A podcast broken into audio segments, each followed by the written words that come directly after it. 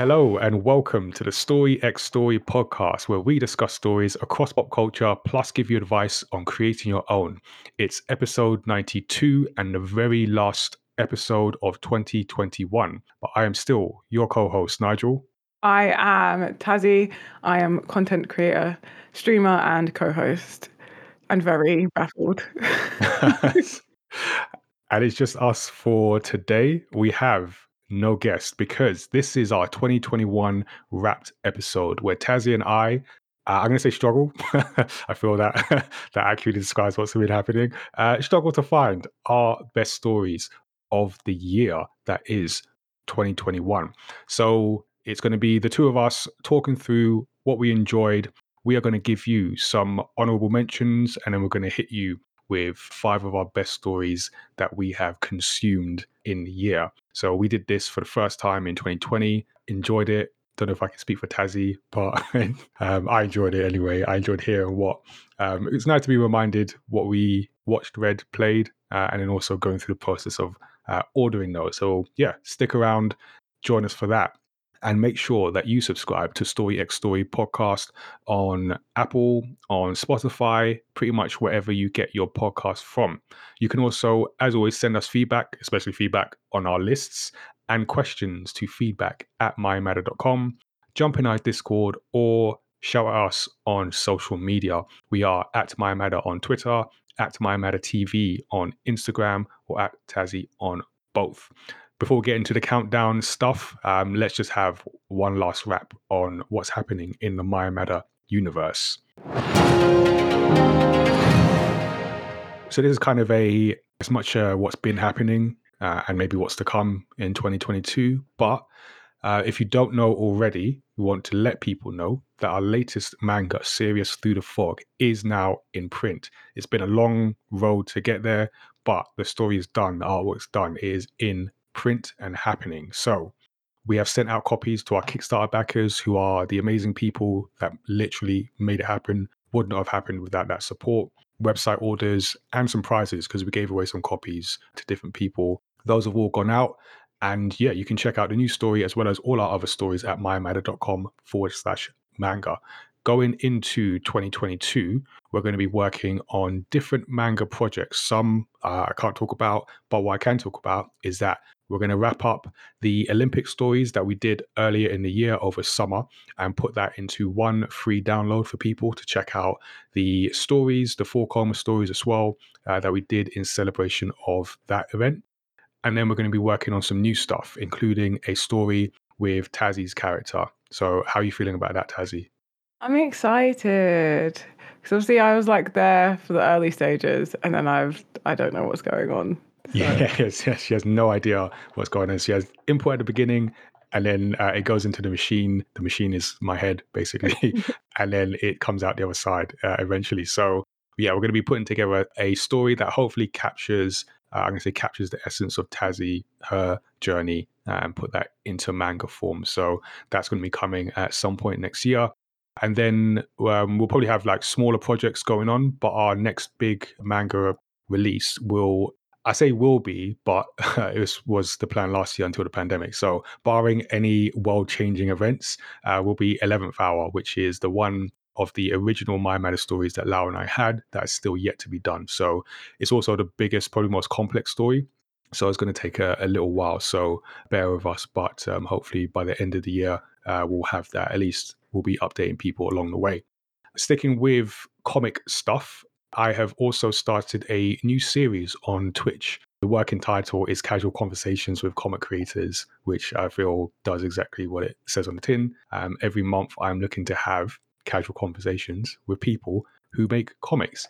And a little bit different to our sort of regular interviews on the podcast or interviews with games professionals. It's less about their journey and more about what they're doing now and trying to get to the people, the human person that is behind the art. I feel it's something that to a certain extent we maybe don't do enough, like look at who are the people that is creating the art that we enjoy. So hopefully we'll be able to shine a light, have some interesting topics around comics and maybe other things, depends where the conversations go. But make sure you check that out on Twitch, because I'm going to aim to do that every month from here on in.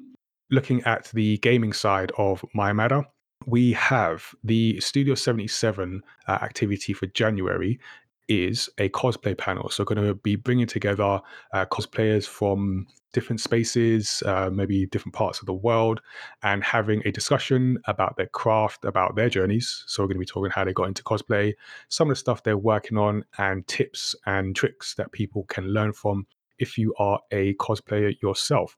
So we're going to be doing that on Thursday, the 20th of January from 7 p.m. GMT. And yeah, just follow us on Twitch and you'll be able to get notified. Again, if you're in our Discord or on our newsletter, you'll get a heads up on that too.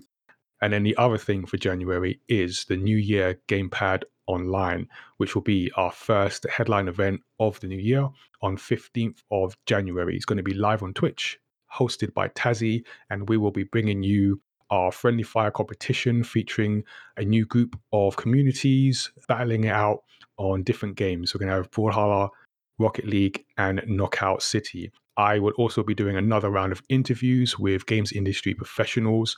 So I'll be releasing that. If it hasn't come out by the time you're listening to this, it will be out shortly, but I think it will be by the time you listen to this, you'll know. As we're recording, it's still a closely guarded secret. We're still confirming things.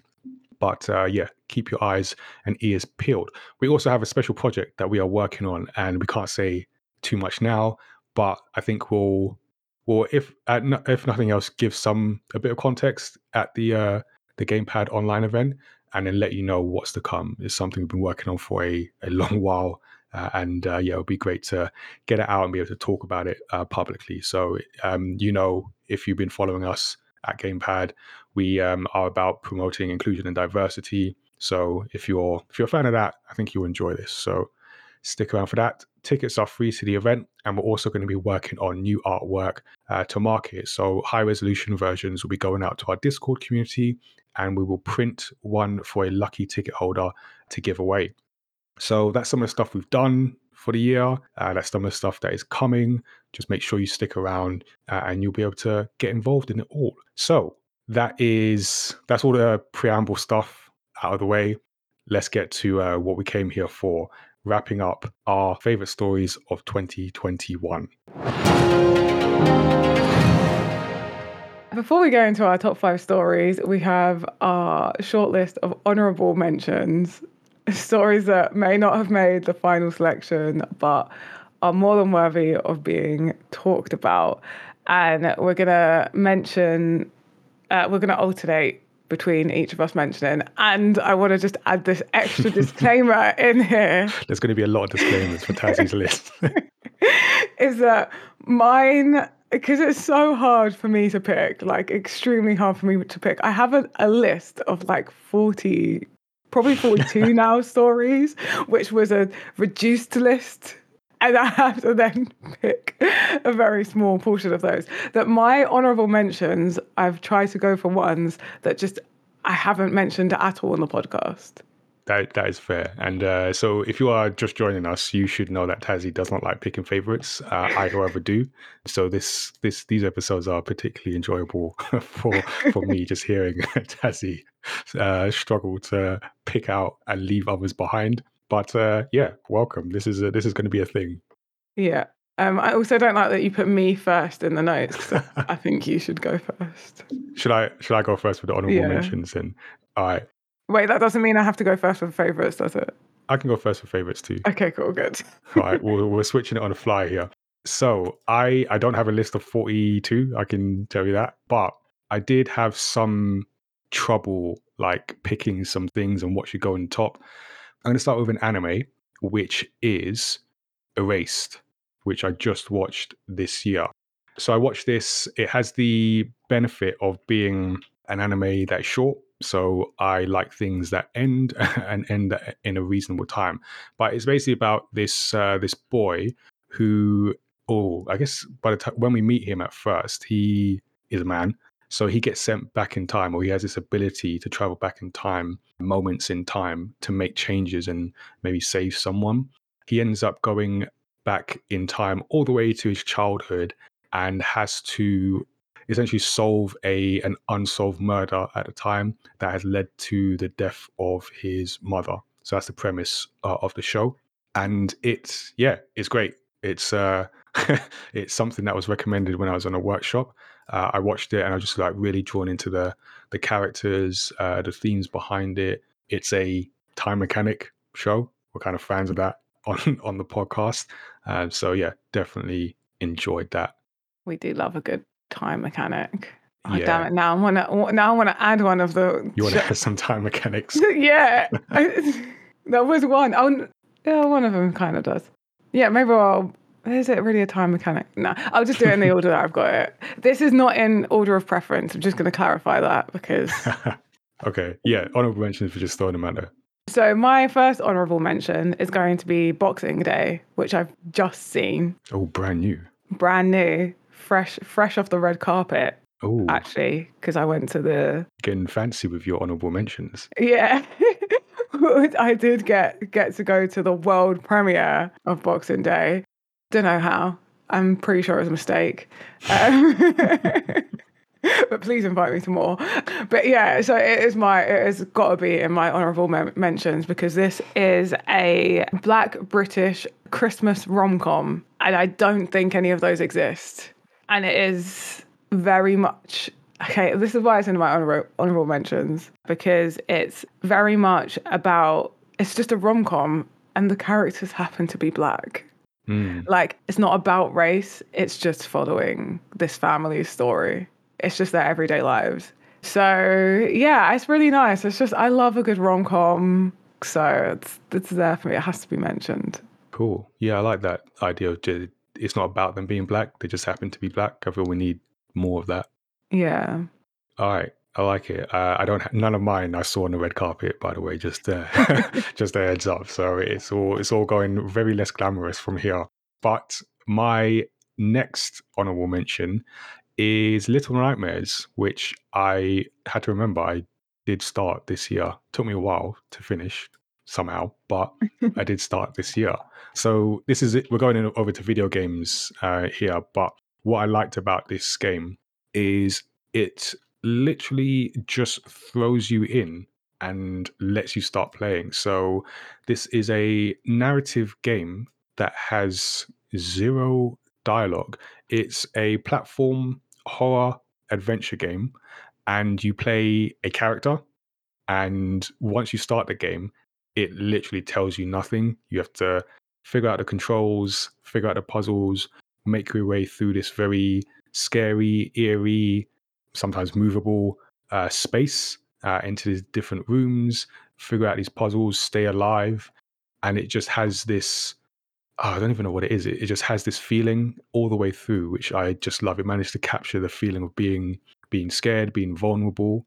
And it does it, like I say, without any dialogue. It's also a short game, even though it took me like 3 or 4 sittings to complete spaced over what's felt like months, but it is a short game. Always appreciate things that I can reasonably get to the end of, and it's one that Tazzy recommended. So in fact, I feel a lot of my list actually sort of Tazzy inspired, so this is the first of what might be a few Tazzy recommendations. Yeah, really enjoyed this one. People listen to my recommendations. Yeah. You have an influence. You definitely have an influence. I'm such a everything's good person except that one film. Yeah. There's literally one film I don't like and everything else. Bonus points to anyone listening who knows what that one film is. Yeah. Oh, yeah, Little Nightmare's great. I'm just going to follow the theme of Your Name, because one of my honourable mentions is Little. Just Little. I was going, where's the rest? No, you're just Little. No. So I think I watched it on Netflix, but I don't think it's a Netflix film. But it's basically about a successful businesswoman. She treats her employees really badly. And one day she just wakes up and she's her 13-year-old self. And she remembers her childhood as being constantly bullied. And yeah, she doesn't have fond memories of being 13. And it's then she's not taken seriously, obviously, because she's a 13-year-old child.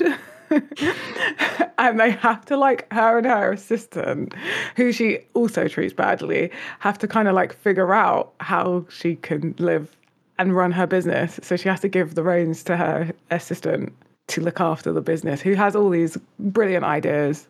And yeah, and she has to go to school and deal with children. But she has, like, she's an adult in a child's body, and she's all, like, sassy and bossy and, like, yeah, it's really good. And she basically, the story is a lot about her, the kids in her school. There's, like, a load of misfits that get bullied, and she kind of friends with those because, unsurprisingly, like, adult interests and ways don't fit into a teenage classroom. They think it's uncool. And so she ends up, like, basically helping the sort of, like, misfits gain confidence, but they also teach her how to be a bit nicer. That sounds like a really nice story. It is a really nice story. I highly recommend it. Cool. So I expect to hear it in your... Yeah, I was going to say. In your list next year. Just giving me my list for 2022.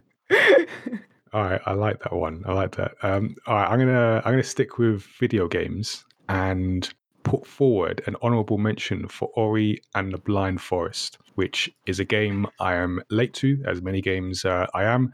But this is a platform adventure. I guess it's like a Metroidvania type game, which is surprising because I didn't think those were my type of game. But once I played this, I've had it on my Steam like download list for ages. I just thought, right, I need to work my way through this. So started playing it, and within 5 minutes or less even, I was like, I'm going to like this game. Like, I'm really going to like this game. And within 6 minutes, I was like, yeah, I was right. So this is it's a game about a young orphan type character and who has this like big potential, but they have to learn. And it's pretty cool because the way the game evolves, and I haven't finished all of it yet, but as it evolves, you get new skills. So you're learning new things as you navigate the map. You're learning new things to help you complete sort of sections, puzzles, things like that. And it just looks really great. Like, it has a really great art style, and it's just really fun to play. Like, the way the animation, the art style just add to the feeling of, like, I don't know, joy of playing this game. So it's one that I really like playing, even in moments where it does get difficult and I have to redo bits. It doesn't really matter just because it's the enjoyment of playing this game. So I know there's a newer one, but I wanted to start with the first one and then get to the latest one. So Ori and the Blind Forest, definitely enjoying that game. Okay, cool. I feel a bit like I don't have any video games. There was a reason though, because the video games that I was going to put on, like, one of them's, even though it was my first playthrough this year, it's like, it's kind of an older video game, and I've mentioned it in the podcast, so it got knocked off the list.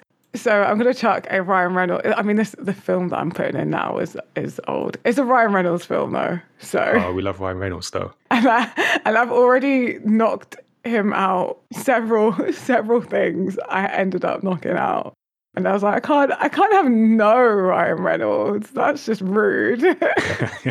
And it's called Selfless, which is also a very clever title in it. So it's like, it's a 2015 film. I had a 2015 game. What? Ori and the Blind Forest from 2015. Oh, accidentally matched it up, and I didn't even realise I was doing it. Yeah, so, I mean, that is no secret. I love Ryan Reynolds. Who doesn't like Ryan Reynolds? So I was doing I thought I'd seen every Ryan Reynolds film on Netflix. Turns out I haven't. They must have changed it up a bit. And Selfless came up. And I was like, yeah, let's put that on.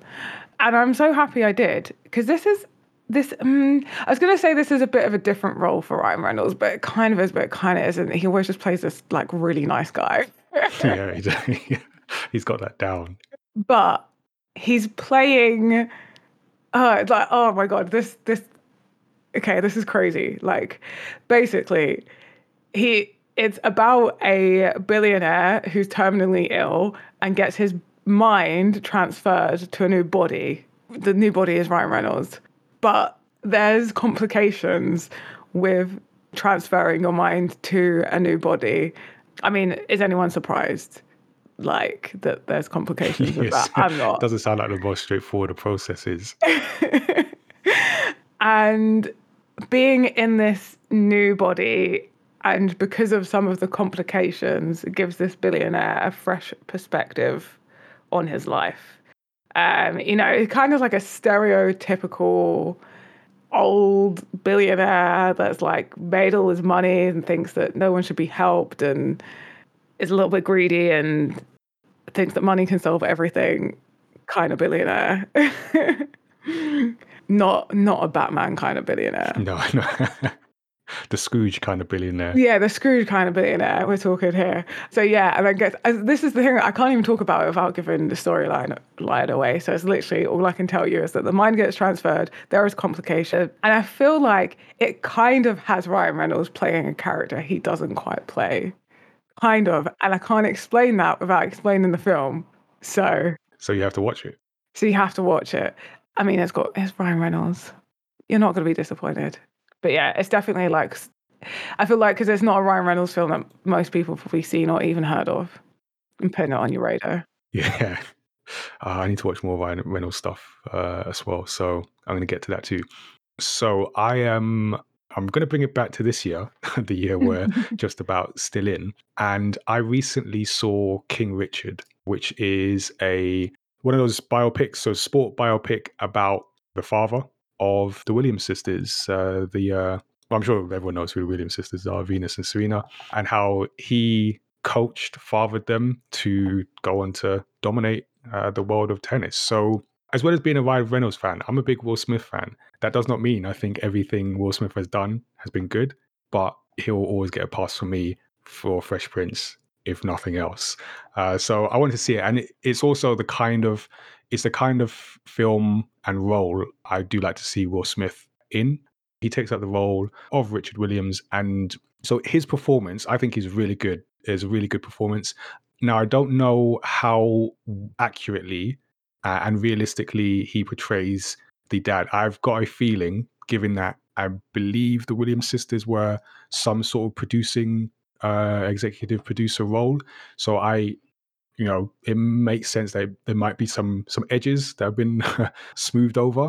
So I'm not going to comment on that, but just as a film and the themes of this film in particular. So anyone who's listened to this podcast for any amount of time will know I'm a big fan of themes in stories and pulling them out and applying them to life. This guy has a plan. So if you don't learn anything else about him, he has a plan. So he has a plan that his daughters are going to dominate tennis. And I think it's a famed 78-page plan. So we see him just stay on this plan, being rejected, staying on the plan, bringing up his daughters with his wife, staying on the plan. And it's just there's almost, for me at least, almost like an inspirational thing, because what it shows is the confidence as well as the talent that he has instilled in these children, and the way he protects them, the way the world is not even necessarily against him, but just aren't respecting him and don't have the belief that he does, that he has passed down to his daughter. So I'll probably be, by the time you listen to this, I would have spoken about this on the podcast on previous episodes already, but I'm a big fan of the journey and the values that he is put in, and the success, the obvious success that he gets in the end by sticking to his plan. So I got a lot from this film and really, really enjoyed it. I actually need to, it wasn't really on my radar, but maybe I will check it out. Yeah, I mean, I obviously recommend it, but yeah, it's really like that going on a journey, just being told no, or just being faced with indifference to when you're saying like, you know, I believe in this, and just people's like, meh, I don't care until you show them, and then suddenly everyone wants a piece. So yeah, it's something I hope to aspire to. Not in tennis though, because I cannot play tennis. Well, my next story is Thunder Force, which is it's a superhero film. It's on Netflix.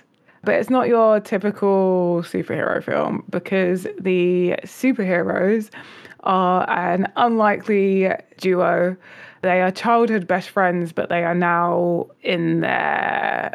I feel like they're like middle-aged, I think. So, like, one of them has a kid of her own who's, like, a grown kid, and it basically helped her develop this serum to become a superhero, because in this universe, there's a load of superpowers, but the, like, mutation happens in people who are predispositioned to do bad things. So they're people who were always going to do bad things. And it's just something to do with the mutation. Something to do with the fact that they're a bad person is what triggers the mutation, is what so it only happens in bad people. So when they're growing up, there's all these incidences that happened from these bad, superpowered people. And so when they're children, they're like, oh, when I grow up, I want to be able to fight. I want to be a superhero and fight these bad, superpowered people. So one of them goes on to be a very successful scientist and figures out a formula to create superpowers, and is going to go through this whole regiment to help foster those powers. But then her friend, who is kind of the opposite, is working class, kind of a mess, finds out she's in town, they've not spoken for years, comes to meet her, and then accidentally gets injected by the serum, one batch of the serum. And so they both end up with superpowers and are fighting evil. And, like, they're not these, you know, they're not your Ken doll superhero type people. They're very normal. So to give you an idea, it's Melissa McCarthy and Melissa McCarthy and Octavia Spencer. They're the superheroes. So it's not your stereotypical. But yeah, and it's great. I love it. Like, I think that's one of the reasons, and it's absolutely hilarious. Like, it's so nice to have, like, not your typical superhero, and, like, just all the jokes. It's just hilarious. Ugh. Great. They're both really funny. Yeah, and you have to watch it. Cool. Another recommendation. Got it. I'm making a note for next year. All right. So my last honorable mention. This is a tough one because this is one I wanted to see if I can squeeze into the top five, but couldn't quite do it. It's a very honorable mention for Kuroko's Basketball. Mm-hmm. So I've definitely talked about this on the podcast before, and I think when I first brought it up, I liked it from the beginning, but I'm also into basketball. So I did wonder if this is me liking it because it's about basketball, or me liking it because it's a good anime. I think it's both. And all I can say is, as the more I watch it, the more I like it, because it's... So basketball aside, all right, so this is a story about Kuroko and his new team. So he is a character who plays basketball but doesn't look like a typical basketball player. In fact, he is not very good at most things in basketball except passing. He passes like no one can. So already you're kind of like taking aback because he doesn't look like the main character in the story. Not only that, but one of his team, Kagami, is that basketball player. So he can do just about everything. And he looks like who you'd expect to see as the main protagonist. And this is what I like about manga and anime. It puts forward those characters who don't come across as the quote-unquote main guy that we might expect in the Western world of storytelling, but it's very much important. So Kuroko was part of a team in middle school called the Generation of Miracles. So he was what's called the sixth man in basketball, which is like the first player off the bench. So the five main players are all like generational talents, just amazing players, have particular skills in certain areas, but they all recognize him as a key part of their victory. That's another thing I love, where you don't have to be like the main person or look like the main person to be extremely valuable to your team or whatever it is you're working on. So I like that there's a lot of anime and manga that has those lessons, not necessarily up front and center, but it's just inherent in the story. And this is one, that's one of the major reasons why I like this, as well as basketball. So it goes through the journey of this team that Kuroko is now on, having left the team, the Generation of Miracles, they're called. And it's about them building themselves up and taking on like other teams, competing teams. And it has that thing of like, you know, having to get better, facing challenges, just all that good stuff is in there. And did I mention basketball? All wrapped in basketball, which is just great for me. So yeah, I'm liking this even more than when I started, just liking it more and more. And yeah, looking forward to watching I think I'm on season 2. So season 3 and whatever else comes.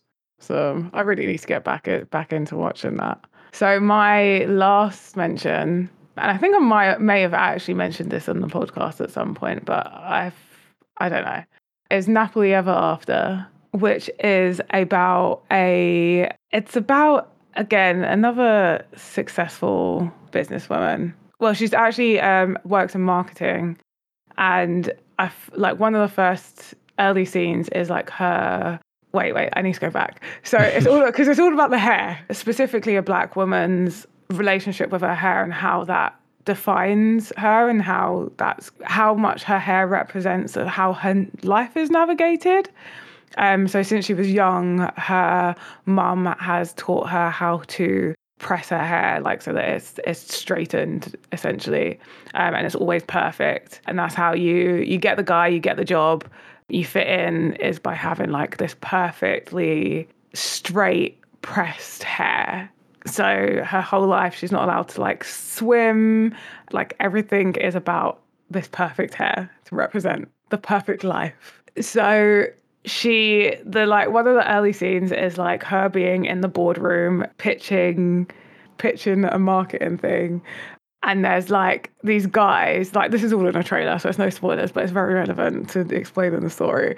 There's like the men are pitching, they're trying to sell this beer, and they're pitching that the advert is going to be like boobs drinking and like proper stereotypical football match with beers and yay if you have beer and girls kind of thing. And then they pitch that it's at a football match and there's a group of women watching the football, and the guys are like sitting in front and being really rowdy and standing up, and to get them to sit down, the women buy the guys a beer, and then it like starts a trend in the stadium, and then the pitch is like, you know, women, get the men to calm down, buy a beer, best beer, they're going to love it, which would be an amazing pitch, right? And then it was like, let's go for the same advert that they've been running forever, boobs, beer kind of thing.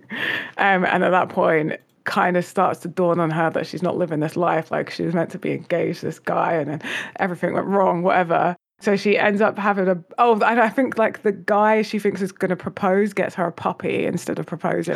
Oh, that's a letdown. I mean, puppies are great, but... I mean, puppies are amazing. And and so she's like, this is just not... Like, she has a breakdown and shaves off all her hair. And then she meets this amazing barber who has a completely different ethos and approach to life. And he has a daughter as well, which is also... She has a big impact. But yeah, and it's literally them... I don't know. Basically, it's all about her. It's all about changing perspectives, and it's great. And as someone who grew... Like, I straightened my hair when I was younger, and then I learned to love my curly hair. And my mum always straightened her hair and is now wearing her hair curly. It's so... And it's such a reflection of like how much your hair, like even you having natural curly hair, there's like a thing about it being frizzy. And there's so much time spent doing your hair, but it doesn't necessarily mean you have a good life. But it's just a very well-framed show. And it's just from a different perspective as well. It's just something different. It's not the same story that we see over and over again. It's something different. Napoli Ever After. Cool. All right, I like the sound of that too. And definitely a fan of curly hair. So yeah, sounds like a good story that needs to be out there. Yeah. So before we get into our top 5, a quick mention of surprise stories of the year. So this is something that's been inspired by Live, Die, Repeat, which took us both by surprise when we covered it on the podcast. So I felt, what would happen if we did this every year and find a story that took us each by surprise? So do you want to go first, or should I go first? I'll go first. I actually have one. First. All right. Mine's gonna be The Great Pretender. Oh, okay. Because I don't mind a good heist story, but I'm not always there for it. I get a bit bored of them. I remember you saying. Yeah. The Great Pretender, though, just constantly surprised me. Like, the payoff, the ultimate payoff for the end of everything that's out was like, wow. Yeah. Like, it constantly threw you through a loop, and it constantly surprised me. So yeah, that is getting most surprising. And if you haven't seen The Great Pretender, I highly recommend it. Especially if you're not into anime, but you're into heist-based films. Oh yeah, that's what got me. This is the anime for you. The story is so good. It's so well written. I put it above any of the big heist franchises. Wow, that is cool to hear. I remember I watched it off of your recommendation and then finished it, only to learn that you hadn't, because you're not a fan of heist stories, and then you finished it and you love it. So that's really good to hear. Yeah, it kind of has just as you think it's getting really slow, carry on watching and it just perks back up. Yeah, it's a roller coaster. You have to watch the whole thing, and it's the whole story. Do not leave that unfinished. You will regret it. The payoff is incredible. And I'm not someone that normally says, carry on watching something if you're not enjoying it. No, carry on watching it, because the payoff is that good. That good. It really is. It all comes together. So yeah, I second that recommendation. My surprise story of the year is one that we have spoken about on the podcast. And why not mention Ryan Reynolds again? It's Free Guy. That is genuinely my surprise of the year, because I had such low expectations. Even though I enjoy Ryan Reynolds, I just was not expecting what I got from this film. And when we spoke about it on the podcast, we had Lau on as a guest, and I was telling Tazzy the story of how Lau was quite hyped about this film. Before I had seen it, he had mentioned his excitement, and I couldn't understand it at the time. So I was just like, there's no way this could be as good to get Lau excited like this. Then I watched it and I was like, not only is this is way better than I was expecting, it also spoke to certain themes that just hit for me in terms of taking control of your own destiny and going around your programming and all that stuff. So yeah, it's just a weird double whammy of oh, I actually quite like this. So I was genuinely surprised by that film. Recommend people watch it. May might not be your favorite, but for me, it was one that definitely took me by surprise. So how before we started recording, you was like, oh, we're going to do one most surprising. And I was like, can we do one that's the opposite of most surprising and is really good and is exactly what you wanted it to be? Free Guy is that one for me. Oh, really? I knew it was going to be good, and it did. Okay, cool. Hot. That was cool. So we had same pick for different reasons. Yeah. Go watch Free Guy. Go watch our breakdown of Free Guy. And that is our surprise or not surprise stories of the year. So with that out of the way, we can now get into the final five. So this is now our top five stories of 2021. So there's a few criteria that we use to put this together. So myself and Tazzy will go back and forth, counting down from 5 to 1. And like the honorable mentions, we have not seen each other's picks. So I don't know what Tazzy's going to say. Tazzy doesn't know what I'm going to bring up. The stories can be from any medium. So as we talk about stories across pop culture on the podcast, we are picking stories, could be films, TV, animation, anime, comics, whatever it might be, there'll be a mix. And what is key for us, at least, is that the stories, if you haven't been able to tell already, the stories don't have to be newly released this year. They just have to be new to us this calendar year. So it's not necessarily about the latest and greatest. It's just stories that we have experienced new for this year that we feel are worthy of getting into our final five. But yeah, once we give our list, let us know if you agree.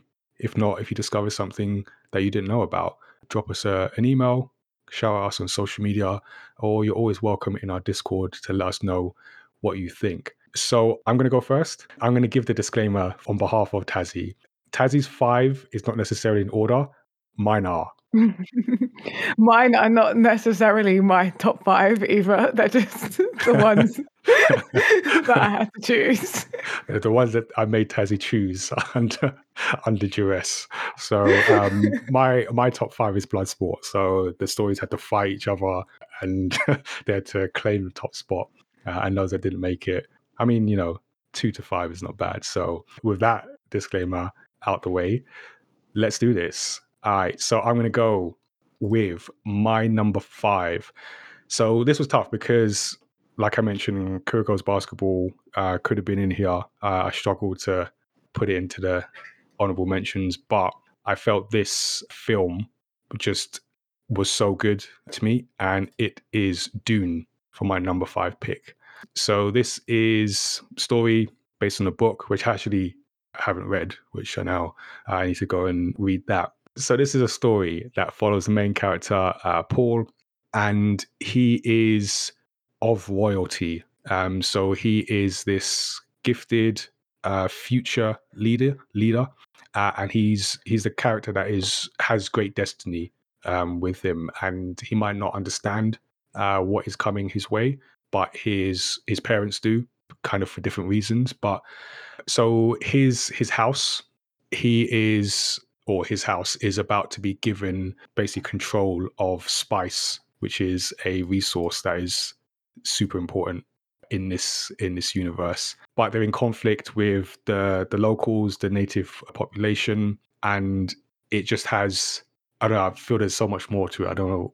We'll do like a whole podcast if I describe everything that's going on. It's one of those films, but it's one of those films where I feel there's a conversation around sort of streaming and some filmmakers being upset that their films are being shown on streaming services and not on the big screen. This is one of those films that you have to feel in a big screen of the cinema, because everything about it, the cinematography, the score, the characters, the locations, everything about it just needs to be experienced on a big film and pulls you into this world or into this universe, because they're traveling from planet to planet. It just makes me feel that I've seen a proper film, to use that phrase, that kind of inexact phrase, but it makes me feel like I've seen a real film, that has come from the vision of a creator, and I really appreciated watching it.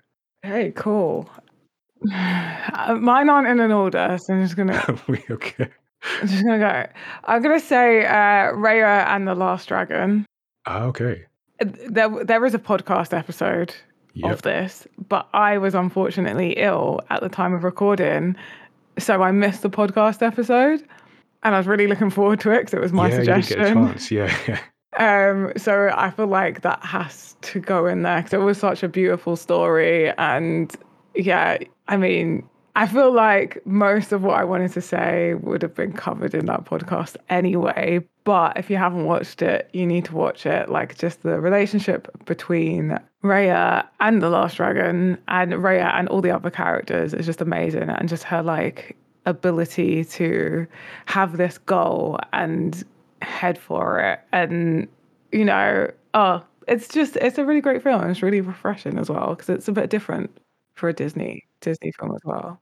Cool. I'll put a link to that episode where I spoke with Daniel Morris from Dan's Distillery about this film. So he had a good perspective because he has a child, so we also got that from a parent as well as someone who's just interested in the story. Mm.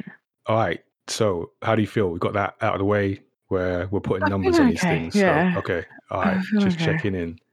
So that was number 5. We're going to go with number 4 because that is how numbers work when you count down.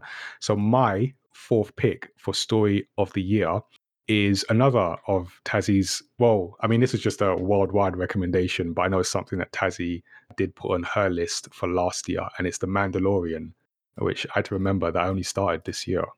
So I feel we've spoken about this like enough, but and everyone knows what this is, but if you don't, it's a story set in the Star Wars universe, and I think that's pretty much all you need to know. So it follows the bounty hunter who is just really good at killing, and really good at taking jobs that require him to kill people because he's a mercenary.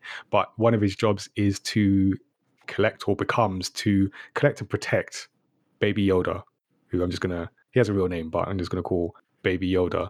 Yeah, that's it. It's really like, you know what is struck me about this as I was watching? It's really simple. And when I say that's all you need to know, that's all you need to know. Like I enjoy Star Wars.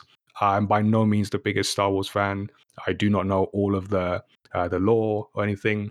I like what I see. I did not feel like I needed to have a certain level of Star Wars knowledge to enjoy this. And the way the program is structured, you can just enjoy it episode to episode, enjoy the relationship between the characters as well as the overarching story that they're being pulled into. Yeah, I think I've heard it described as like a Wild West, like a Western. Yeah, I could see that.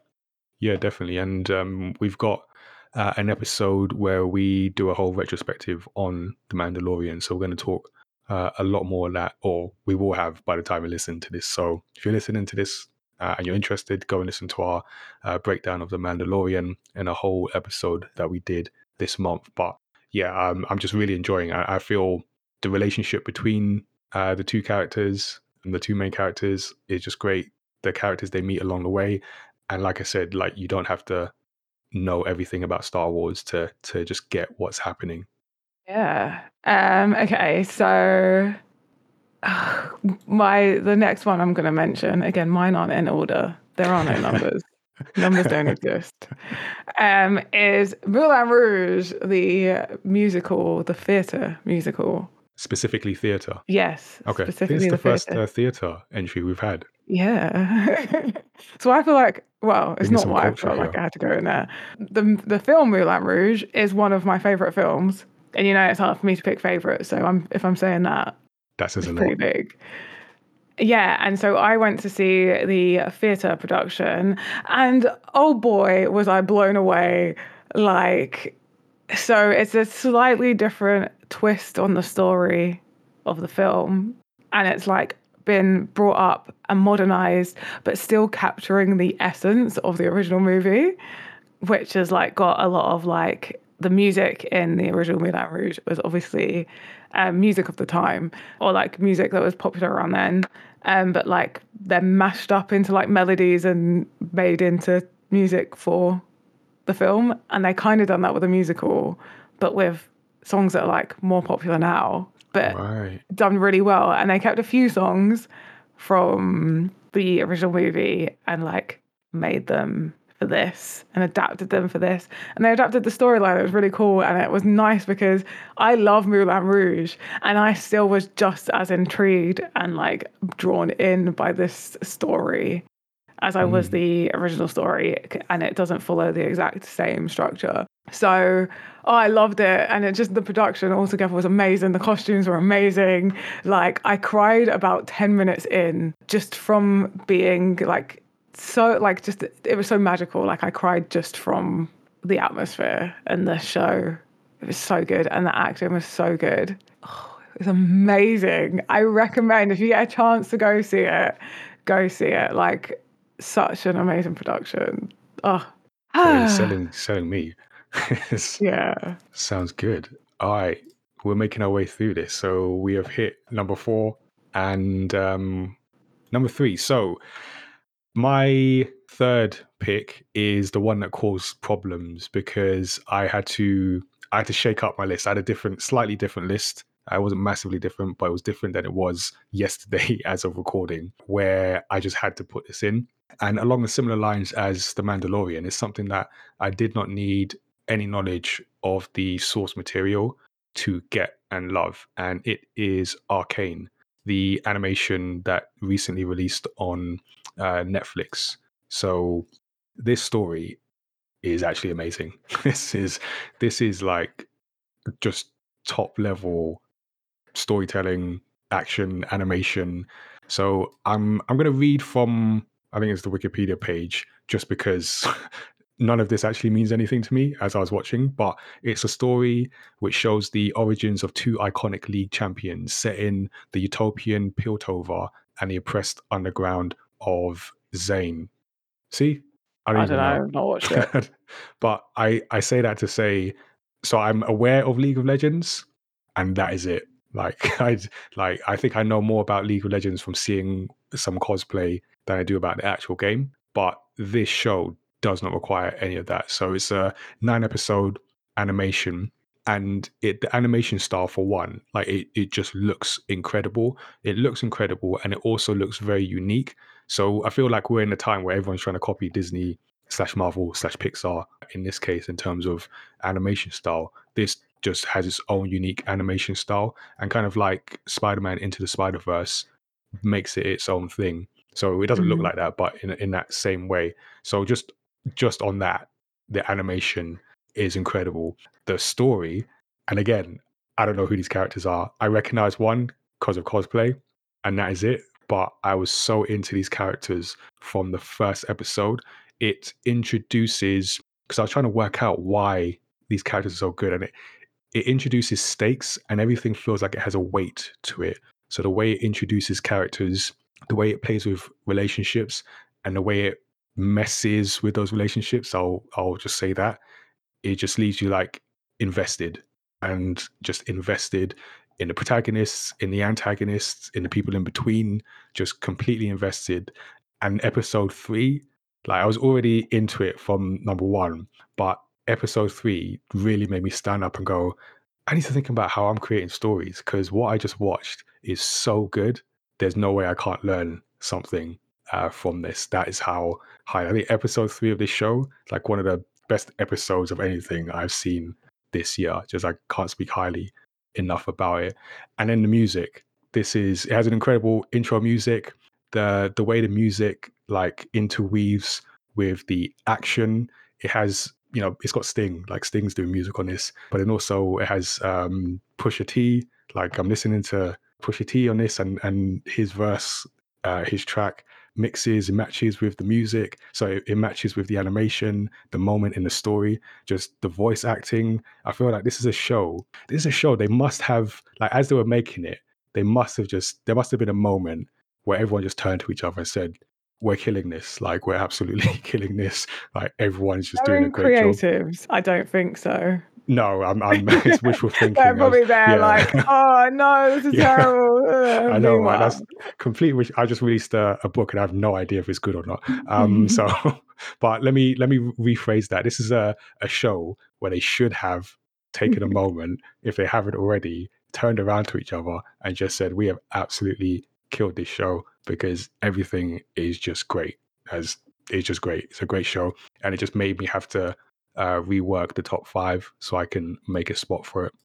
I'm surprised, because you've what? How much of it have you watched now? All of it.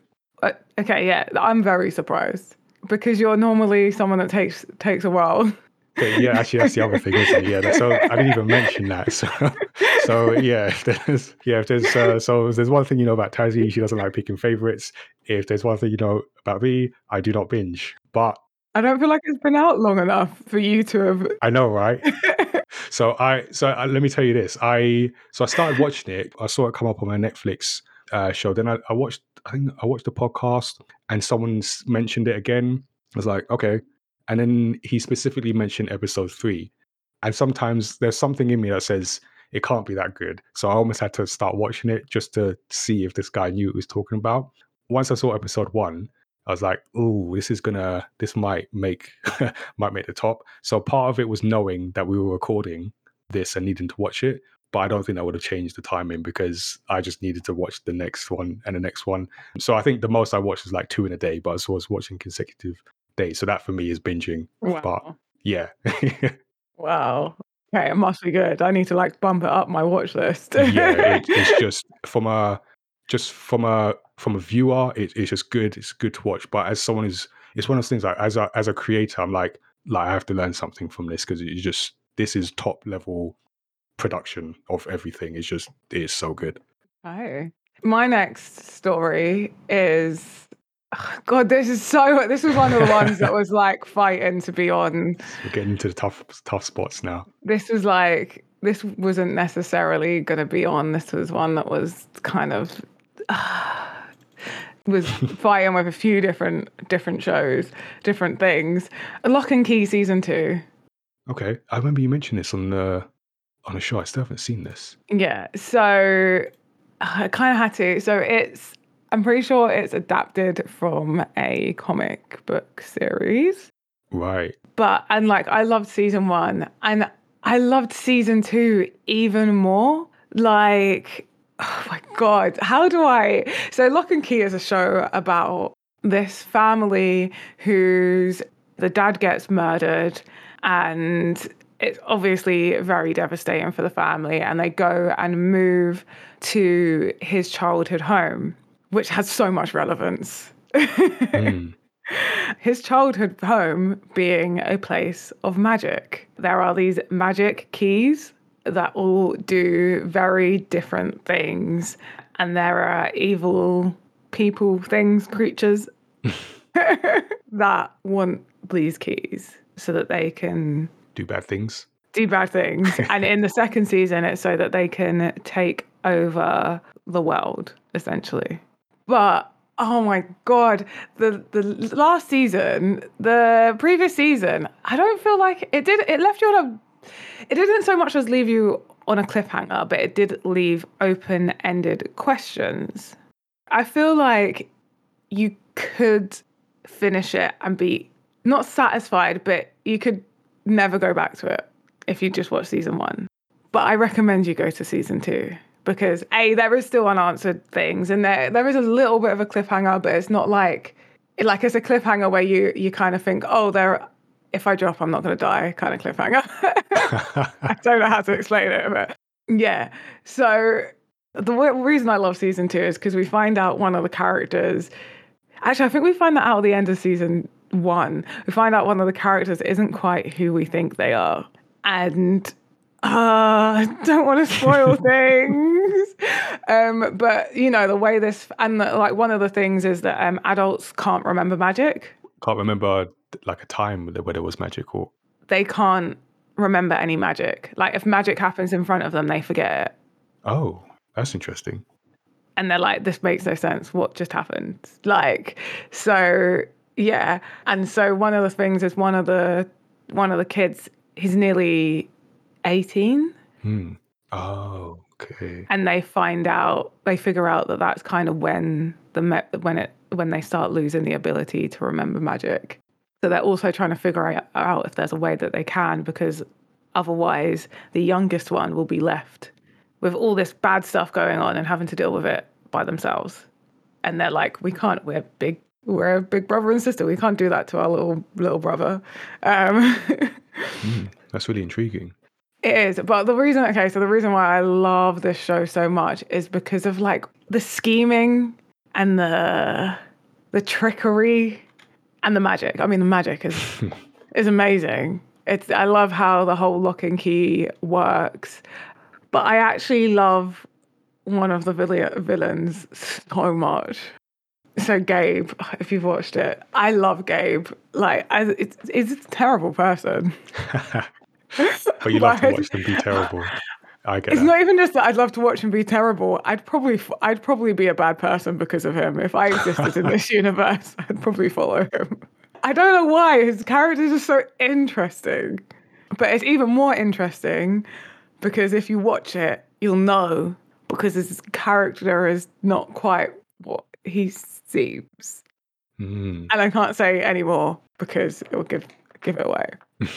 But yeah, and then like some of the magic, some of the things that these keys make them able to do is just amazing. And if you've seen it, the head key, you probably like the head key. And it's great, right? If you have seen it, I want to know what your favorite key is. The head key's not mine, but my favorite key is like right at the end. So it's a spoiler. So I'm not saying it. The second favorite is probably the head key. So I want to know. Let me know what your favorite key is. But yeah, you need to watch it. All right. Which is the end of anything that I've watched is, yeah, you need to watch it. Yeah. Everyone should watch everything that I've watched. Well, I'm working my way through it. So, all right. So we're now down to the last 2. So my number 2, I've mentioned it on the show before. It is Queen of the South. which is basically it's a show about drug cartels, and I think that is my thing. It just must be, because I watched the show about Pablo Escobar. I watched, Narcos season 1, which is about Escobar. In fact, I had 2 seasons, I think. And then Narcos Mexico, loved all of it. We had a recommendation from Trista Bites, who was on our podcast. Well, she's been on loads of times, but one of the times she mentioned Queen of the South. And it took me a while to get to, because things usually take me a while to get to, but started watching it and I love it. So it's a show about, I guess the difference, I mean, there's a lot of differences, but so the protagonist is female, whereas in the other shows I mentioned, it typically male protagonist in this largely male-dominated world of drug cartel. And I guess that adds a little different dimension. So the premise of the show is she is someone who is very low level in this drug trade. So she's like, I don't even know if there's an official word, but she's a money counter, like on the streets. She gets together with someone who's a little higher up. She falls in love, and then the guy is killed and leaves her to fend for herself in this world. So it's about her essentially working her way up. I haven't watched all of it, but I'm assuming that's where we're going. And actually, the first episode kind of gives that hint. But in a weird way, and I think I've said this on the show before, it's a weird entrepreneurial story. And I think that is why it kind of gets me, because it's just almost, no pun intended, but the purest form of entrepreneurship, where you're just left with nothing and have to build everything, but with the added thing of being in a very, the most dangerous situations. So it's this woman having to navigate this world. She has something of value that others want. So people want that. And it's just her staying alive, her surviving, who she has to kind of make connections with. She always has to watch her back. It's just a super violent world, super dangerous world. And just seeing this character, I guess, grow in a way, learn, become a different person. And again, I'm assuming that's where we're going. She's going to just become a different person, is just fascinating to me. So I just love seeing it. I think for this show in particular, I remember the first episode where, in terms of storytelling, it did such a good job of making you root for this character that by the end of the first episode, I was with Teresa, who's the main character. So I was with her, they got the whole empathy thing down. So from that moment, I was like, I'm following this character where she goes. Whether I'll like her by the end, I'm not sure, but I love watching the journey. So yeah, I've got a thing for drug cartel television, apparently. Yeah, you do. Yeah, it really is. It's just a thing. It's an entrepreneur story. It's people starting businesses about drugs. Yeah, I do think. And murder. There's a lot of murder. Those are kind of very, what's it called? Entrepreneurial things. I always say if people that are doing illegal stuff applied themselves to non-illegal stuff, they'd get really, really far. Yeah, because it's always that. There's so much. Yeah. So really interesting stories to follow. Okay, my next story is Behind Her Eyes, which is another Netflix show. Netflix should be a sponsor. Yeah, I was literally just about to say, at this point, Netflix, you might as well just pay me, because we do mention a lot of Netflix here, or at least I do. So I almost forgot that I watched this year, because it was right at the beginning. Behind Her Eyes is gripping. Well, to me anyway, I've heard people say bad stuff about it and I just don't get it, because it's just the twists in this. So we start by following Louise, the I guess, yeah, kind of the main protagonist, who meets a guy in a bar that she's really hit it off with, that ends up to be her. She's a receptionist kind of at a psychiatrist, and he ends up being her boss, essentially the doctor that in the office, the new doctor in the office, who has a wife. So she's immediately in this complicated situation, but it's more complicated than that, because we think that his wife is like has some mental illness. I mean, oh my God, there's so many layers to this. Like, it's not very easy to explain, but it's just the mystery. It's not what it seems. Like, I feel like we've just done this. I feel like I'm repeating myself. It's another one that is not what it seems. But instead of being about children and magical keys, it's about adults and complicated relationships and a little bit of drug abuse. Okay. Always got to get some of that in there. Got to get some of that in. And this doctor that's, just watch it. Like, I can't describe it. There's no, because if I describe it, it ruins it. There's literally nothing I can say that doesn't ruin it. You have to watch it because you have to understand the gist and you have to watch it unfold. You have to, it's an onion. This film is an onion. Okay. Did it make you cry? It did, yes. It is fully an onion. Because it just unwraps and unwraps and unwraps. And just when you think you get it, it just wraps another bit. And I really, really hope that they do make another season. I don't know if another season's been confirmed yet, but they kind of like ended it at a place that's ready for a second season. So they're ready. The creators are ready. Yeah. Like, it was one of those ones where it's like, it could be left there as like a not quite satisfying ending.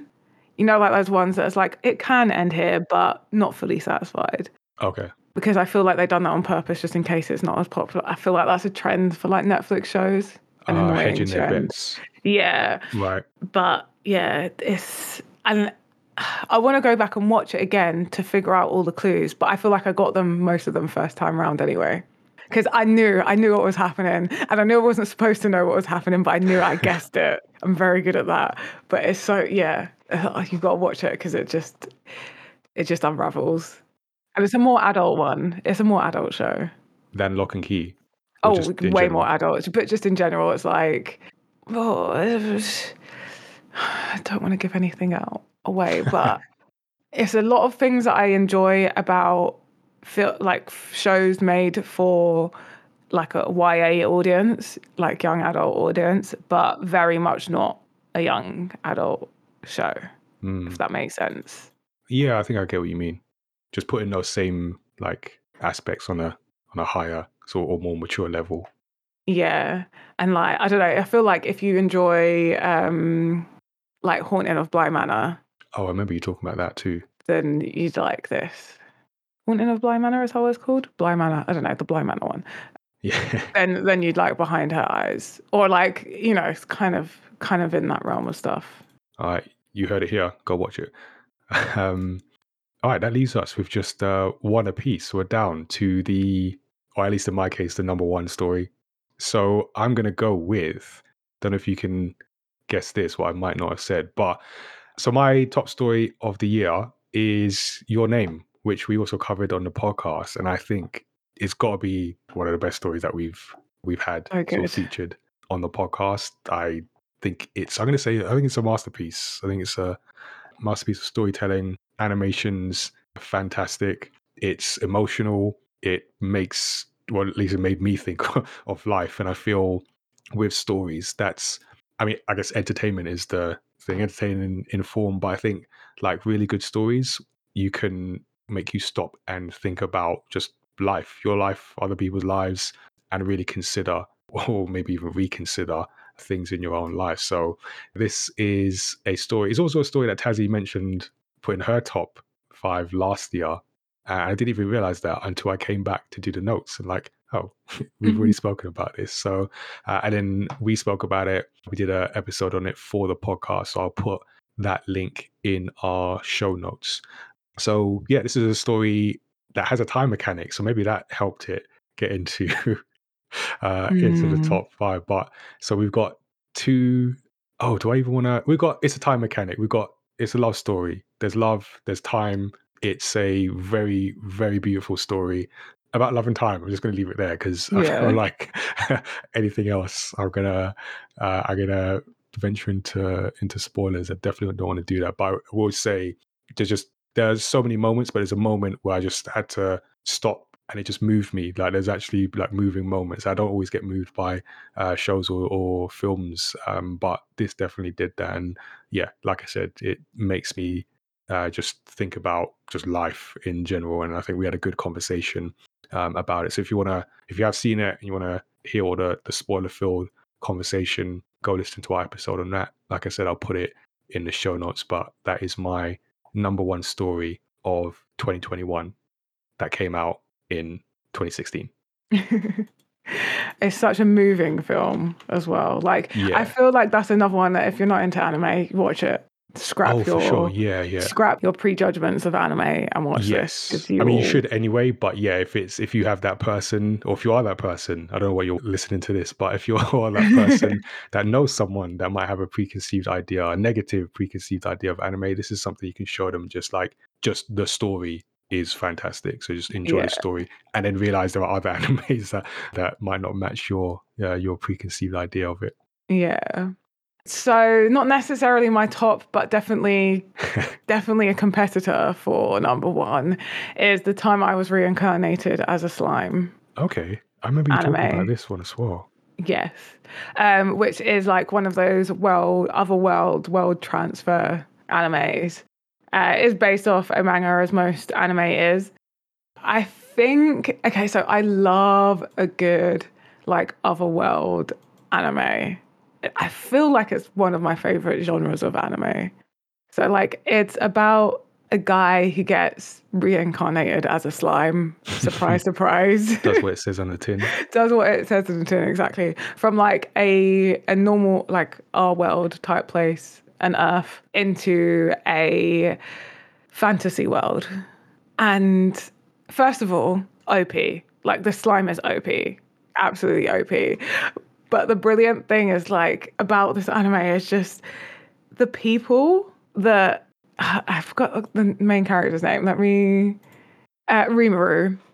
Rimuru uses like his human life knowledge to navigate being a slime, but there's loads of things that he doesn't quite understand about this world that he's been transferred to, where like monsters and humans are separate, or monsters and human-like races are separate.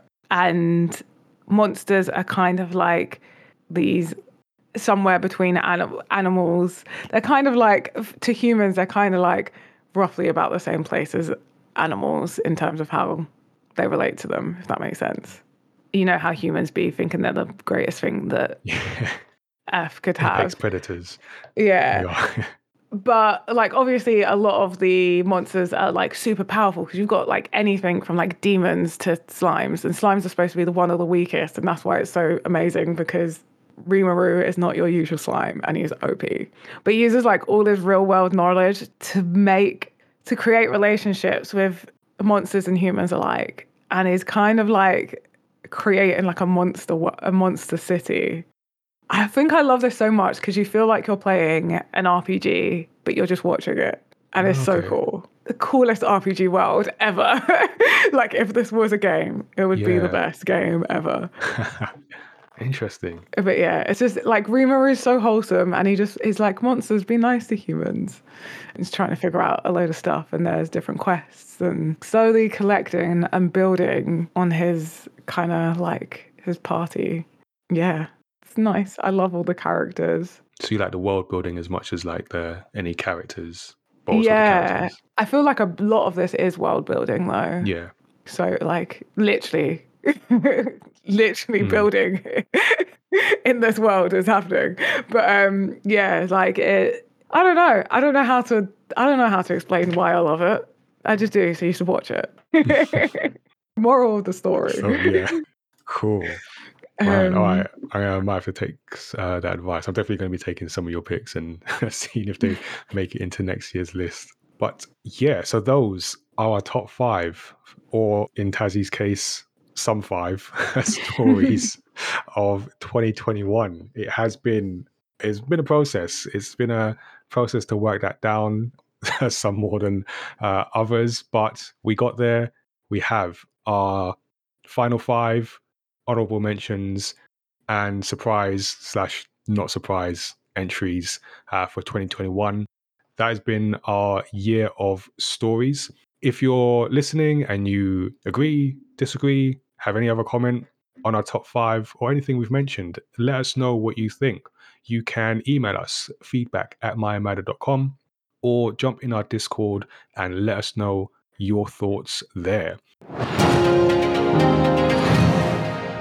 Before we wrap up, is there anything we've forgotten about in this year, in this season 3 of recording? We've now been doing this for 3 seasons, 3 whole seasons.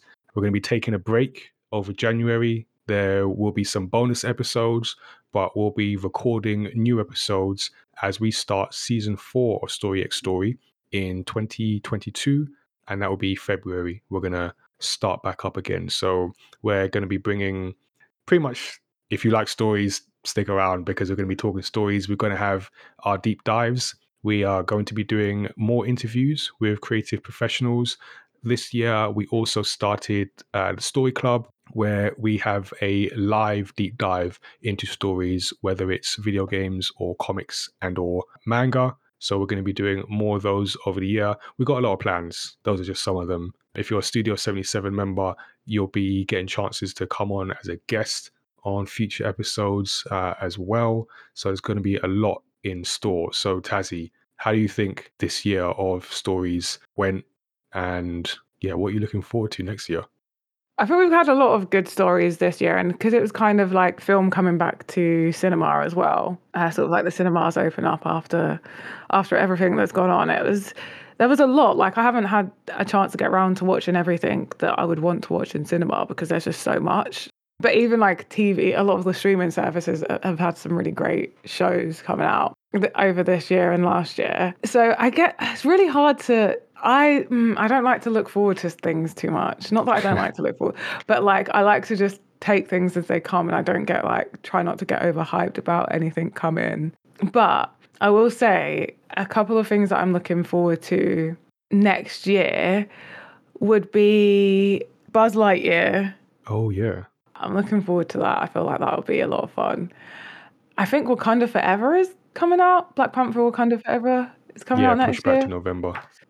So potentially that, just because I really want to know what they've done with the Black Panther franchise, obviously after Chadwick Boseman's death really hit us in the feels, and just being really worried about how they're going to treat the franchise after, because I feel like it is a very delicate walk that they have to take, because they need to honour Chadwick.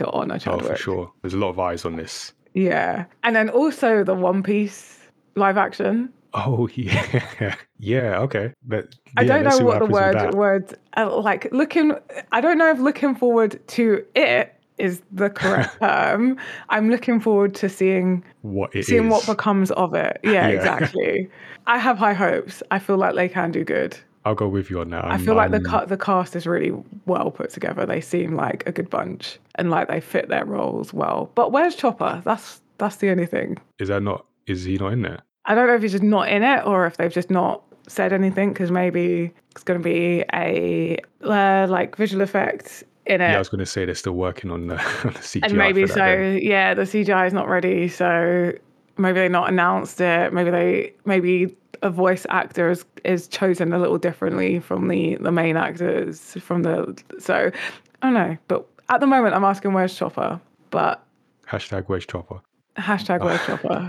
But I'm still looking forward to seeing what comes of it. And to be fair, I don't even know if I'm 300 episodes into One Piece. So I'm not like I'm not like the authority on whether this adaptation is a good adaptation of One Piece. But I can tell you whether I enjoy it or not. But I'm looking forward to seeing what comes of it anyway.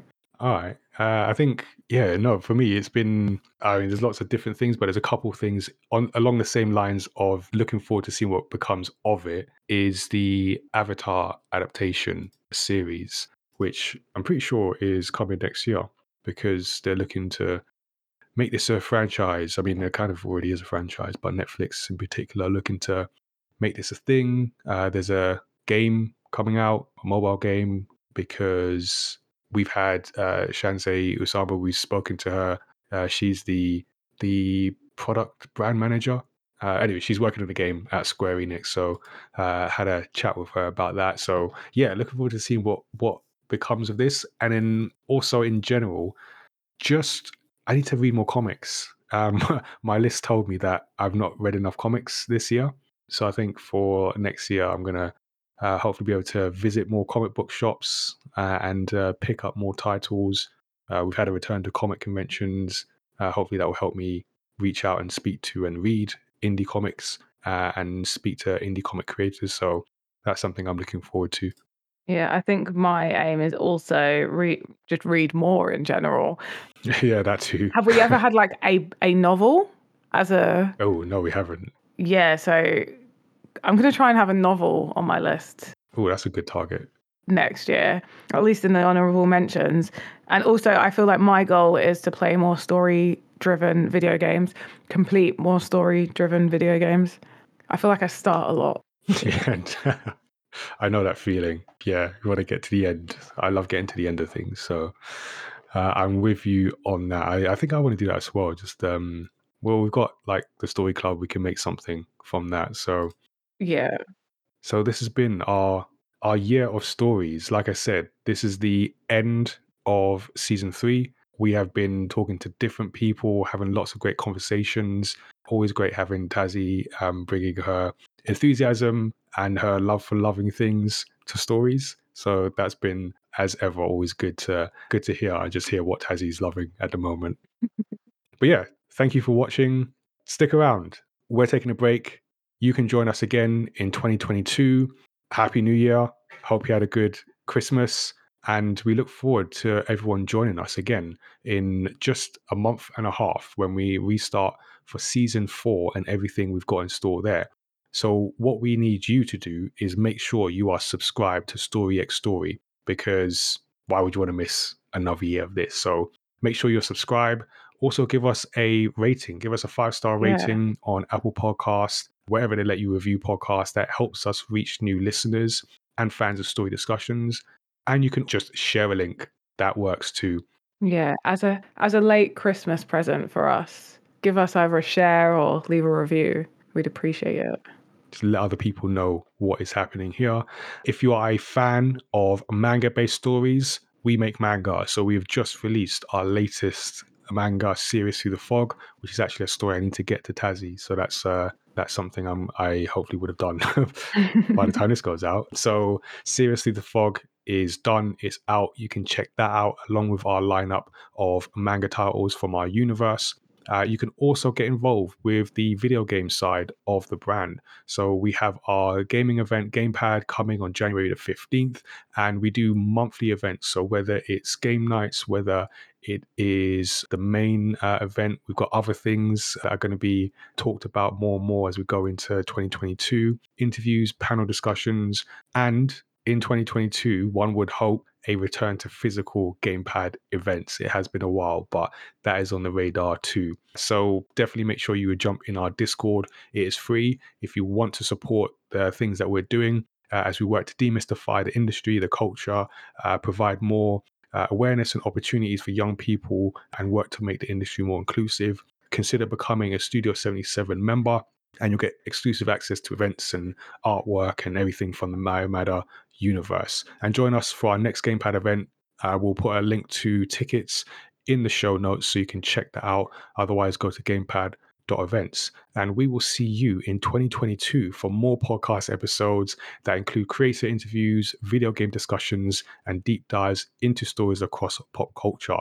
You can always give us a shout directly. Our email address is feedback@mymatter.com, and our website with links to subscribe is mymatter.com/storyxstory. So until then, stay tuned, stay safe, and remember, if Tazzy has watched it, you should be watching it too. If you've learned nothing else, learn that. We'll see you next year.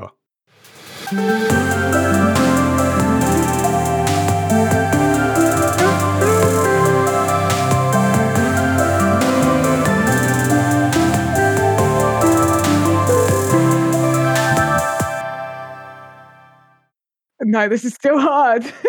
In future, we need to do, not only do we need to do like the podcast, we need to do this video, but we also need to do the video of you putting together your list. Because okay. I feel this is entertaining, watching you struggle through this. So maybe like we just get together and just work through the list and just see how. Yeah. Oh my God. Yeah. Just sweating. Oh no, this is so hard. No, I thought I had it down, and then I've gone back to where I. Can I just do all 41 for honorable mentions? That we can't do. I need some, like, you need to set some, there needs to be some kind of ruling to help me. Oh, that had such a good payoff. Oh, but that was, I loved that. Oh, but I loved that. Oh my God, like. I need to read more comics as well. I've got no comics. Yeah, all the comics got dropped. Yeah.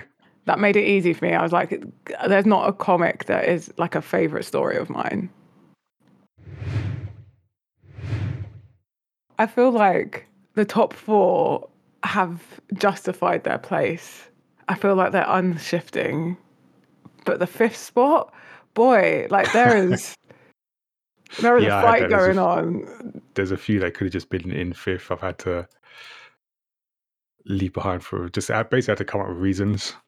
I can't come up with reasons. Every time I come up with a reason why something shouldn't be in, I come up with a reason why it should be in. Oh, I can't wait to hear what this your lists are. Oh, this is actually, I don't even want to hear the list. I just want to hear the reasons. Okay, right. We're just gonna have to go for it because we're running out of time as well. Oh yeah. Okay. All right. Let me get this. Yeah. All right. Let's go. Well, you can have, if you want, like, I'll expand to 6 if you want 6 honorable mentions.